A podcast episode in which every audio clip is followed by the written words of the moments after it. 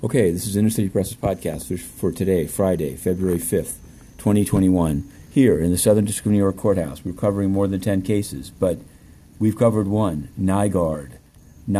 He's the Canadian fashion mogul / sex trafficker who's currently in jail in Canada awaiting extradition. He's been indicted in the Southern District of New York, but there also are these civil cases, one of which involves his two sons, who he...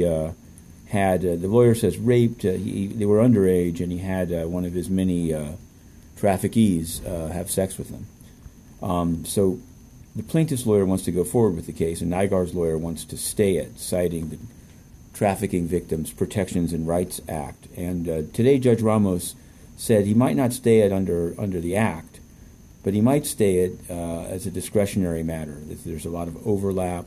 Seems like the law has this provision for a stay. Obviously, the plaintiff is going to be disappointed. I both live tweeted it and have put a story on innercitypress.com about today's proceeding. The story is actually, I added it to a story where at the beginning of the year, not surprisingly, found the links of Nygård to the United Nations. Yes, Nygård regaled members of the Hospitality Committee for United Nations delegations, UCHCUND. See, it's not surprising. The head of the UN currently is Antonio Guterres, and he's a man well-versed in covering up sex trafficking and sexual abuse by his own staff members. Most recently, Inner City Press, banned from the UN by Guterres for its reporting, uncovered the case and published evidence in the case against a man named Padula. Padula sexually attacked a woman at her farewell party, or at a farewell party, and we published all the evidence.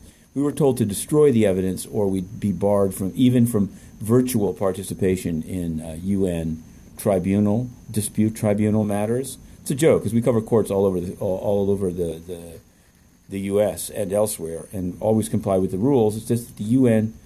It's when you're a journalist and information is leaked to you, you're not subject to any rules. I have absolutely no, In any event, basically, Guterres just wants to cover up all wrongdoing. He did it for Fabrizio Hochschild. He did it for a man named Karim al Karani, charged with drugging and raping women while a UN staff member in Iraq.